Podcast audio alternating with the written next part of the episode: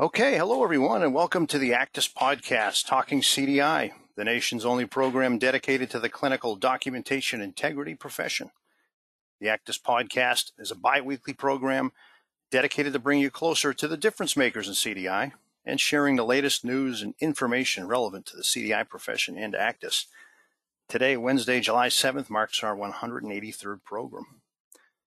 Today's featured ACDIS solution, as you can see on your screen, is the 2021 ACDIS National Conference. After a year in which we and everyone else in the nation had to cancel our live events, ACDIS is stepping forward to make ourselves and the CDI profession stronger than ever. We hope you can join us October 25th through 28th in Dallas, Texas. It's going to be a great event, a lot of enthusiasm from us and and from our attendees. Uh, this is a can't miss event. If you're in CDI, we hope you can make it. Um, if you're interested in learning more or registering, head on over to hcmarketplace.com. Okay, so my name is Brian Murphy, Director of ACDIS, the Association of Clinical Documentation Integrity Specialists, and I'm your host for today's program, Risk and Population Health Based CDI. I'm joined today by my familiar co-host at left of your screen, Sharme Brodie. Sharme is an instructor for our CDI boot camps, subject matter expert for ACDIS, She's worked as a consultant, providing program audits and implementation. Prior to joining us here at ACDIS, she's a member of our CCDS certification committee, our ACDIS regulatory committee. You've seen her all over the place, writing articles, being on the podcast, and I'm thrilled to have her back on. So welcome, Sharme. Hi, Brian. Hope you had a good fourth. I did. I did. It was very nice. You know, we had a little bit of rain on the fourth, but it, it didn't dampen the, the holiday spirit the spirits. Well, I will tell you, you get a bunch of nice looking people on this screen, so the show will be good. hey, you you you flatter me, Sharme. You know. Oh, All right. Next, I'd like to introduce our special guest today. We have uh, on his first podcast joining us is John Blevins. John is Vice President of Strategic Business Development for Health Fidelity in San Mateo, California. Health Fidelity delivers comprehensive, scalable risk adjustment solutions for health plans and risk bearing providers that participate in Medicare Advantage, ACA, Medicaid, and Medicare ACO programs. We were just chatting before the show. John has a very deep and rich and diverse technical background, um, combination of big data analytics and NLP technology. Does Health Fidelity have? They, they bring a modern pers- perspective and retrospective risk adjustment solutions that exact valuable insights from medical charts um, John has his MBA from the University of Texas at Austin, and I'm pleased to have him on the show. Welcome, John. Thank you, Brian. Glad to be here. Absolutely. We also have with us today more of a familiar guest, uh, Dr. James Fee. Dr. F- Dr. Fee is the Chief Executive Officer of Enjoin. As a graduate of Tulane University Health Services Center, double boarded in internal medicine and pediatrics, Dr. Fee maintains a clinical practice in hospital medicine in Baton Rouge, all while, of course, maintaining his joint responsibilities with, with Enjoin.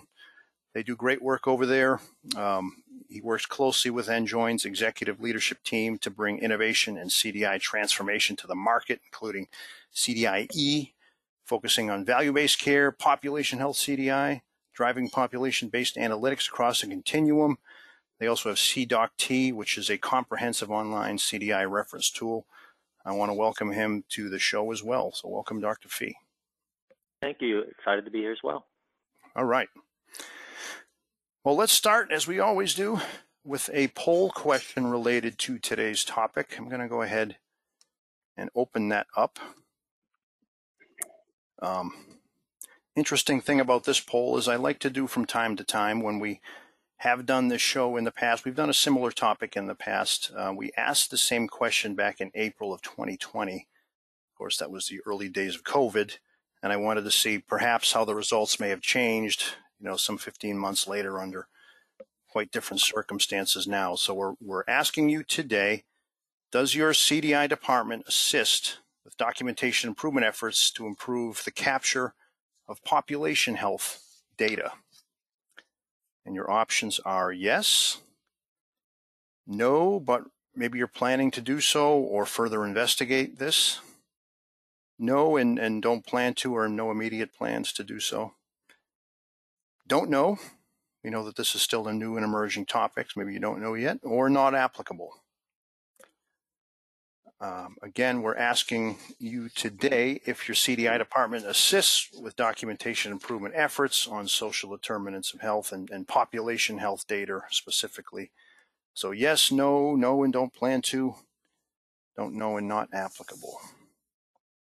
I'm going to give this one more moment. It looks like we've got about 70% of our audience that has voted. So we're going to go ahead, close this out, and we will come back to the results in just a few minutes. All right. As I mentioned, John Blevins and Dr. James Fee are our special guests today. Good morning. Welcome to the podcast. Uh, just quickly setting the stage for today's show, I wanted to just read a little a bit here from Paul Keckley of the Keckley Report. And I have to say, if anyone's listening and you haven't got this free weekly email from, from Paul Keckley, I recommend it. It's a great read. He, he he's a great industry observer. But he wrote in a recent edition um, of his newsletter Consolidation of the U.S. healthcare has been a staple for 30 years in every sector. Well, what's changed? There are fewer deals, but they're bigger. For example, some recent announcements of the Spectrum Beaumont merger, Cano's acquisition of Miami U Health Center, Ochsner's deal with Rush, and Tenet's deal with Steward in Florida. Um, vertical consolidators are rolling up new capabilities via their acquisitions. He gives the example of Humana's acquisition of One Home Health announced recently, CVS Aetna, Optum, Truveta, etc. And private equity is funding alternative models of care and insurance. Large cap retailers are building healthcare industry verticals to take advantage of attractive economics of U.S. healthcare spending. He cites Amazon, Walmart, Best Buy, etc this was the interesting part, sort of the punchline. in 2010, horizontal consolidation was the primary focus, but this year, vertical consolidation is the focus as regional systems of health offering whole person care and value based models displace the status quo. Um, an interesting picture of where we are in healthcare, again, with these vertical mergers going on. And maybe I'll just start up with our guest today and, and kind of toss this over to you, Dr. Fee. You know, where, where, where do you see we are today in the shift to value-based care and, and, and how is this changing or maybe will, will be changing in the future, uh, the CDI profession? Yeah, certainly, and, and, excited again to be here. I, I think a good way to where we uh, in the shift to value-based care is really to look at where we began um, and and really the, the using Medicare as sort of the benchmark began you know in 2015 with HHS setting uh, goals for 2016 to have 50% of Medicare tied to an alternative payment model. In the uh, Healthcare Payment Learning and Action Network released some data um, about a year or so ago, so it's a little old at this point, from 2018 comparative to that goal and representing 77% of the market, about 36% was uh, tied to or, or, rev, or fee for service or Medicare was tied to alternative payment models. So, so you can see that the the, the adoption is is certainly um, uh, changing, but it's it's changing slow over time. The other interesting thing is. Uh, in response to COVID, um, a survey performed by HFMA in their winter journal showed that net patient service revenue would uh, be at risk uh, at an organization will double in the next five years from about 2.7% to 5.9%. Mm. So it was obvious that with COVID, um, we see that the organizations have uh, found that a, a a risk-based model or, a capitated type model looking at the, the patient care across the continuum is really the, ne- the next uh, forecast of, of healthcare. But the, so the concept of caring for a patient across the entire healthcare continuum is is obvious and, and, and most people agree. It's how we get there. How do we transition when we're built into a, a fee for service model? And and really uh, you see this in not only the industry but with CDI. So how CDI is going to be reflective of that change is adopting at the level or, or aligning with the strategy and the priority of the organization which they operate. And what that means is that CDI began in the acute care space. When we're talking about population health in a, in a quote risk-based approach, we're looking at the patient and the population level. So CDI is evolving at the pace of the organization uh, that that um, they work within. We see this with quality, risk adjustment, and the quality metrics tied to these those uh, value-based purchasing, readmission reduction, et cetera, that are tied to the fee-for-service. And then, then we're also seeing social determinants of health, chronic disease burden capture, HCC capture, beginning as an extension from the acute care space. Now, the, the, the big step in the future as organizations evolve will be moving into the non-acute care space, mm-hmm. looking at the patient across the continuum. Um, so that's kind of where I see where we are at and where we're moving, and with CDI. Absolutely. Okay. Yeah, it's it's an it's an interesting time, and, and I think it's an exciting time. But there is there is some uncertainty as programs try to evolve, CDI programs particularly, to uh, to, to, capture that chronic disease burden and and uh, in different settings other than the acute care space. And that is true. And I'm going to jump in with a question. So, how do you sell this type of expansion of uh, the CDI program to your uh, different health systems? Um, you know, and I hear it still all the time that we we're not capturing just CCs and MCCs. There's a there is a lot of critics about um, that type of work that we do. Um, but it is necessary to some extent. Um, we also know that the CMI, that is often gives us an indicator that things are going well. But what kind of impact can we expect or what should we be looking for with chronic diseases, um, the burdens that they bring or the social determinants of health? What, what would we be looking for? What type of impacts? So I'll, I'll give a, a, few insights, and then and then certainly uh, John, given his background, will have a, a, perspective as well. So I think the biggest uh, change is how how are you measuring uh, the and determining the ROI of the program. So you're right, the CCMCC capture, the CMI really, you know, sits in the acute care space and is really uh, a measure of cash flow, is a measure of, of, of immediate um, impact, right? That's historically where CDI has come from. But as we move to value based care, it's changing those metrics, aligning with that quadruple aim. Uh, that is, looking at you know, capturing the chronic disease burden to determine the justification of resources to care for that patient in all access, in all places of access. So the right patient at the right uh, time in the right uh, setting. Um, uh, is very important. So when we're measuring and, and presenting this up outside of the hospital at a at a health system approach, because this would be changing all the aspects of where a patient seeks care. We, we look at, you know, certain preventative care measures, screening. We look at certainly there's a financial with the RAF score. Uh, there's there's other utilization uh, and, and social determinants of health, which lead to the barriers, the confounding areas that may prevent people from seeking care in certain settings. So, John, what are your thoughts on on that?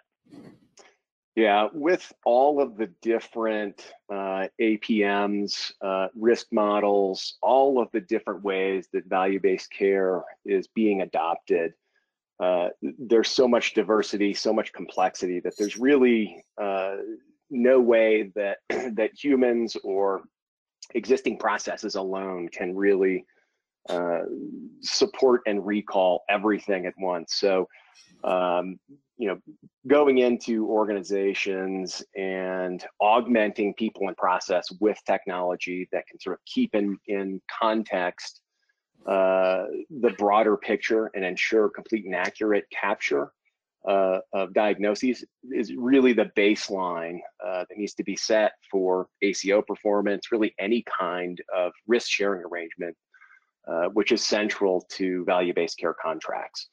So when we go in, it really depends on where the organization is in adopting these different alternative payment models. Are they in a, a upside only ACO? Are they taking on global capitation? And that mix really helps, uh, you know, to to identify the complexity and how technology can help support those uh, the people and processes that are in place. Absolutely, and I, we're going to get into that just a little bit more in a moment here. But before we get to sort of the the technology angle, which I, I know is even more critical in this space, um, maybe we could talk a little bit about at a high level. This could be a show in and of itself, but sort of the process changes, those workflows, um, provider education. What what what do you guys think are needed to ensure success within these models? It um, I, I I feel like provider education is even a bigger piece because we've talked about this before, but you usually in, in these settings you can't touch every chart. You're not maybe you're not even querying on all the charts because there's just so many. When you think about outpatient or or different settings, you might not have a CDI professional at hand to do it. Is, is there anything, maybe start with you, Dr. Fee, that you think is critical from a process perspective to ensure success within these models? Well, I, I think I think even more so um, as John had touched on, is understanding the global picture of the patient mm. and then the population. And so when you, you do that, you have to begin with the data, right? You need data governance, good data sources, and to understand um, where the patient moves through the healthcare system. And so our role in CDI from a workflow is obviously understanding the process at our health system level about their strategy to moving to risk, changing that, you know, that doubling that that dollars at risk. And where we have that role, right? Because it's driven by the data. The data is the diagnosis, it's translating the care. So understanding that process, looking at the data, and then determining the populations um, where they seek care um, and where resources to improve the data uh, or or with various outputs um, need to be obtained. So where we're used to reviewing every chart, right, in, a, in an acute care setting, which is the highest resource intensive setting, we need to now understand where to deploy or to take those resources and, and move to to understand and, and optimize the capture of that data and that's through technology, through data analytics. But you're exactly right. In addition to um, uh, shoring up the data and understanding the data and, and linking that to outcomes, quality, access to care, etc., we also have to manage behavioral change. And that's understanding the physician workflow, which requires education and where the adoption of technology uh, aligns with that strategy so that we're all achieving the same goal. Mm-hmm. I like that with the global, global picture. That's uh, important to start with that first in mind. Good point, Dr. Fee. Yeah. And, and I would add uh, to to Dr. Fee's comment there that you know again depending on where the organization is in uh, moving into risk bearing contracts, starting with retrospective reviews uh, to set an accurate baseline of expected cost of care uh, and the disease burden within that population is is really a, a, great place to start.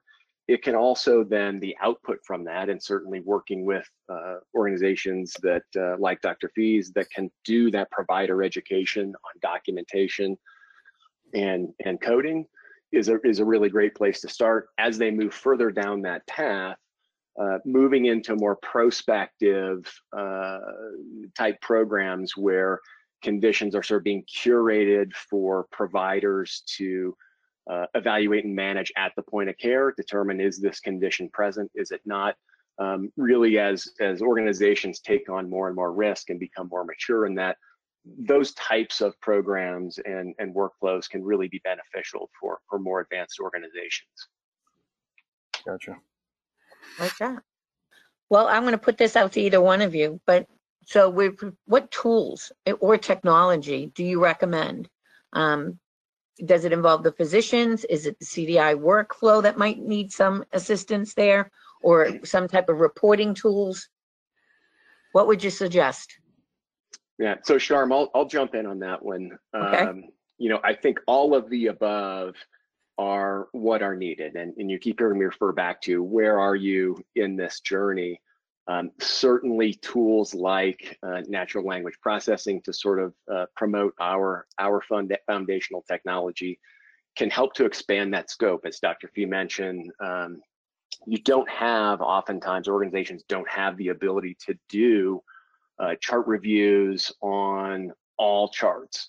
Uh, using technologies such as NLP can enable much broader scope and can really enhance that CDI uh, process and make that that process focus on things where uh, the CDI specialist needs to intervene. Let's not focus on things that aren't relevant or that are already being managed let's start to focus where we're going to have an impact both on uh, the quality of care and care funding and really assist the provider uh, in delivering that care.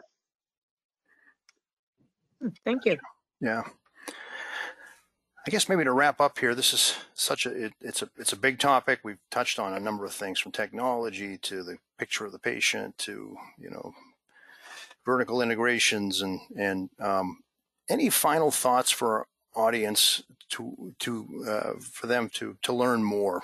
Where do you guys go to learn about sort of the this changing healthcare landscape? I, I will say, you know, with ACDIS here, we are our advisory board is working on a paper on risk-based models of CDI. We're trying to break down some of these models into little more understandable pieces and how you might implement them in an organization. It's it's, uh, it's more complicated than than uh, I had anticipated going into it. But do you guys have anywhere you go or anywhere you would send the audience for further reading or other recommendations on this topic?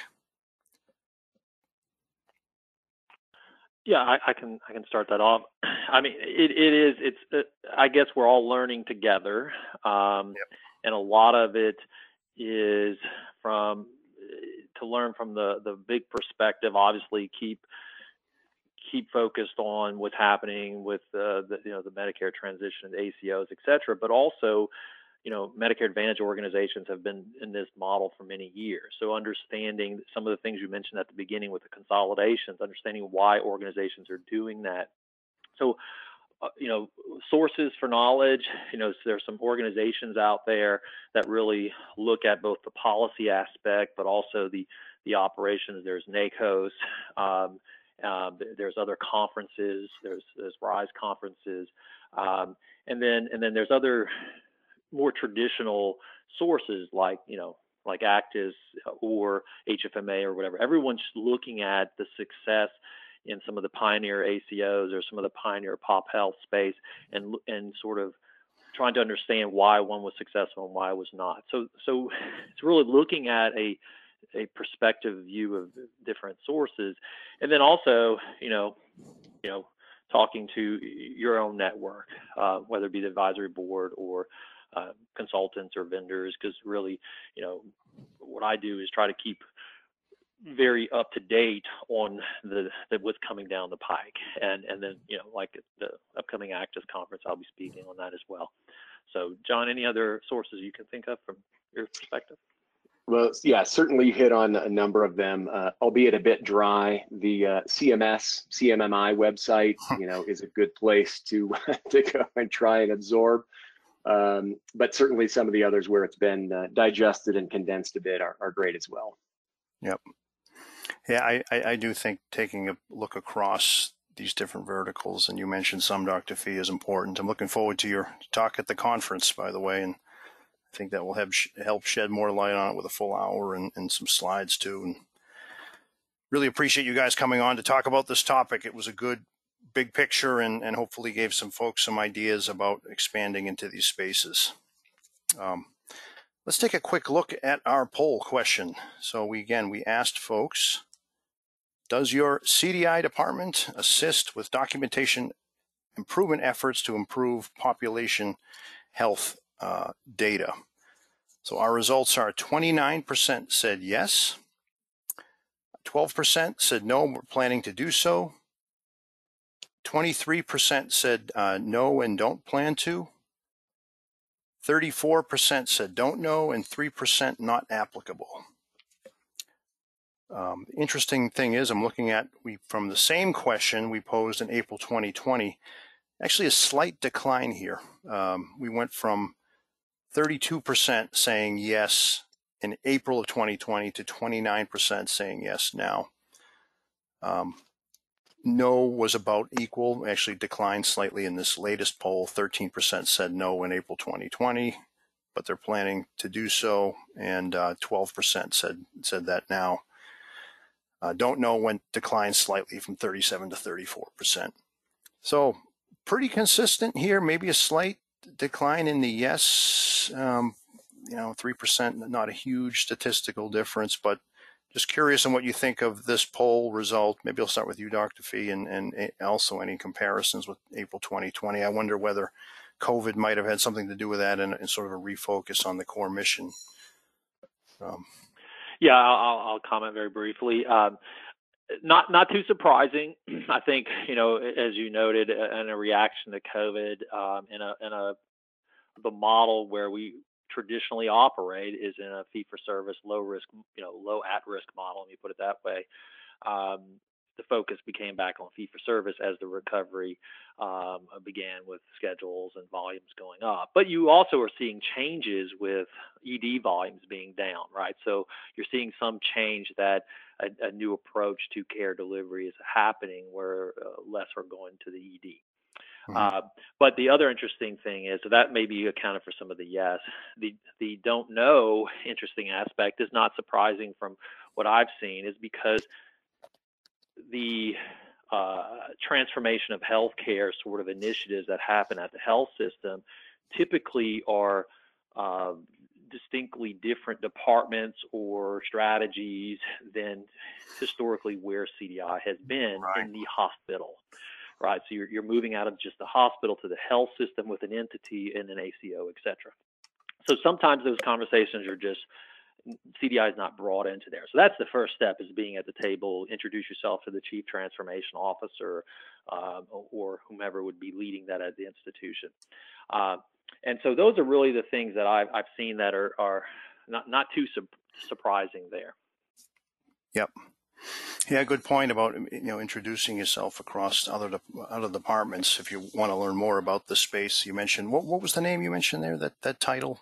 Dr. Fee, said? Uh, typically, there's an uh, there's a couple of titles, but there's a chief transformation officer who, who typically is a, a physician leader.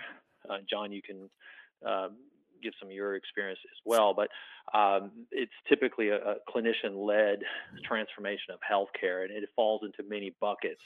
Um, and one of those is is understanding changing care workflow and care delivery models um, to align with an at-risk population. Right. Yeah, that, that's right. We see that uh, quite a bit. The chief transformation officer being a really central role uh, in the adoption of technologies like ours, and particularly with a focus on more primary care uh, orientation. I think the ambulatory CDI is, uh, you know, sort of an, an emerging field that may be separate from the CDI efforts on the hospital side. All right. Well, so good interesting survey. Yeah, absolutely. I know we're getting close to the top of the hour. I did want to do a brief news segment here. This is In the News, which is a regular segment featuring the latest news and updates relevant to CDI and ACDIS. This particular one is not a hard news story per se, but it's a column from the pen of uh, Dr. Howard Rodenberg. He's a great volunteer within ACDIS. It's called Considering Moral Injury. So as I always do, I will share the links that we share in this program in the show notes so you can read the entirety of the column. Um, just to highlight a few things Dr. Uh, Rodenberg wrote, he said in a previous work for the ACDIS blog, he had written that working with my own CDI staff has led me to consider that queries must meet one of three criteria in order to be written. So keep in mind this is his opinion here, but he cites financial impact queries that make a difference to reimbursement, regulatory queries that identify or rule out conditions that might be subject to regulatory review and penalty, and clinical queries, which may reflect patient care to providers reviewing the record at a late, later date. So ensuring that, you know, that, that accurate record of care. And then he wrote, I felt then as I feel now that asking a query simply to query is most likely an exercise in spinning wheels and boosting metrics rather than an efficient use of CDI time. As I reflect upon the case above, however, perhaps there's another reason to avoid query, which is it may inflict moral injury. Um, he, he goes on and talks a little bit about this offers an, an example here. I, due to time, I won't read all, through all that, but it's kind of a powerful example of a, of a harried physician and a patient that died under care and then uh, receiving that same physician receiving a query about it. Um, he says it's a hot topic in the literature of physician wellness, especially among my own field. He's an emergency physician when he's not in the CDI role. seems to be replacing the term burnout which carries the implication that someone the clinician uh, that someone the clinician has failed. We're also seeing the term resilience means nothing in the face of circumstances beyond one's control. Instead, what's happening to physicians is considered as moral injury, which is violations of professional ethos from external forces. You know, things like loss of professionalism, loss of autonomy. Um, really, an interesting column here about that I think is thought provoking in terms of when we should query here. Um, I know it's an opinion, but maybe just to wrap up here, any any thoughts on this piece, Dr. Fee or, or John, about you know, we, we obviously know that queries are the core of what CDI specialists do. Um, I don't always think we talk about when not to query. Uh, usually it's when we should um, and the impact it might have on physicians. So do you guys have any rules of thumb that you might follow or, or might recommend to our audience? I'll just I'll just take a quick comment. Um, I, I, think that it, it, just speaks to a few things. Is one, he's kind of talking around the quadruple aim, and that that fourth uh, metric is well-being of the care team, right? And so this is getting more and more uh, prevalent um, in, in, the industry, regardless. I think what's important is also something that speaking about is aligning the, the metrics of success across the organization. So, and when we talk about pop health or or any initiative, you know, with quality and, and, and patient outcomes, as we're looking at that, especially for today's topic, is to align the metrics. So, so it, where uh, you're measuring the success of the the day to day, and then in a CDI review, how are you lining that up to the ultimate outcome of what you want to achieve through the organization? I think that's a critical part. And it's not necessarily about the query, but it's behavioral change to lead to better outcomes. All right. Thanks, Dr. Fee. Okay, so we're going to go ahead and wrap things up. I'll just mention briefly that if you haven't yet taken our um, CDI Week survey, I'm going to share the link to this as well, where we have a great fun theme this year CDI Kitchen Recipes for a Successful Program. Um, we have a survey that's open till Monday, July 12th. Make sure you go ahead and take that. We've got uh, quite a few respondents to date, but this is our once annual survey that gives us a big picture of where we are in the profession. We do publish this for all of our members for free of charge. We analyze the results and provide that to you in the form of a nifty survey. So if you haven't taken it yet, I will provide the link to this in the show notes. All right, that is going to, to do it for today's edition of the ACDIS podcast. Again, I want to thank John and Dr. Fee for their great insight today on an important topic. We are going to be back here again in two weeks on Wednesday, July 21st for our next show, which is the return of the ACDIS National Conference. We're going to do a show dedicated to this to let you guys know what's coming up in October of this year. Yay. yeah, thrilled. As a reminder, you can listen to the show recordings anytime on our website or via Apple Podcasts, Google Play, Spotify. And if you do have any suggestions for future guests or ideas about the, the show or there's a topic you want covered, send me an email at bmurphy at acdis.org. All right, that will do it, everyone. We'll see you back here again in two weeks. Take care now.